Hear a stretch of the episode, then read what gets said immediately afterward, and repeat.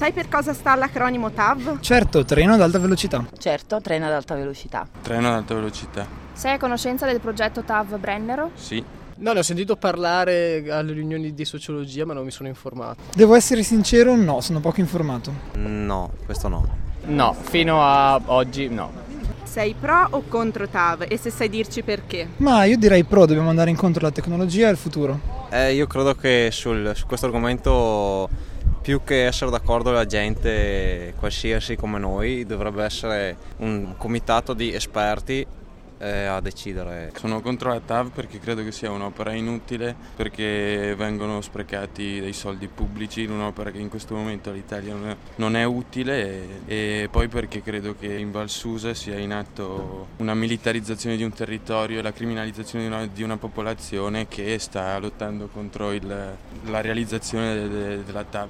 Allora, sono contro la TAV dal punto di vista umano e ambientale, e invece pro per quanto riguarda l'economia. Pro TAV perché penso che favorisca il progresso dello Stato e della nazione. Dipende dall'utilizzo che si fa delle infrastrutture importanti in generale in Italia. Se la TAV può essere utile per determinati fattori come lo sviluppo dell'economia, facilitare lo spostamento per i pendolari, ha un senso.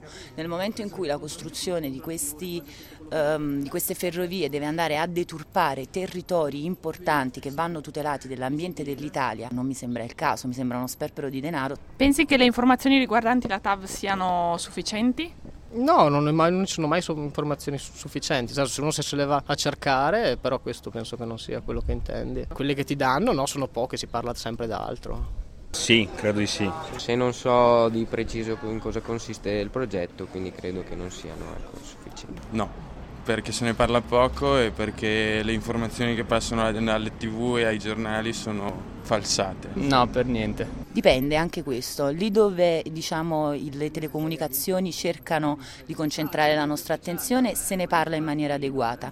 Laddove invece c'è bisogno di mettere a tacere o si procede anche con una certa facilità, il popolo viene fatto fuori. Quindi l'informazione, come in generale accade in Italia, non è mai completa, non ci vengono offerti i vari punti di vista, ma soprattutto non ci vengono date informazioni tecniche.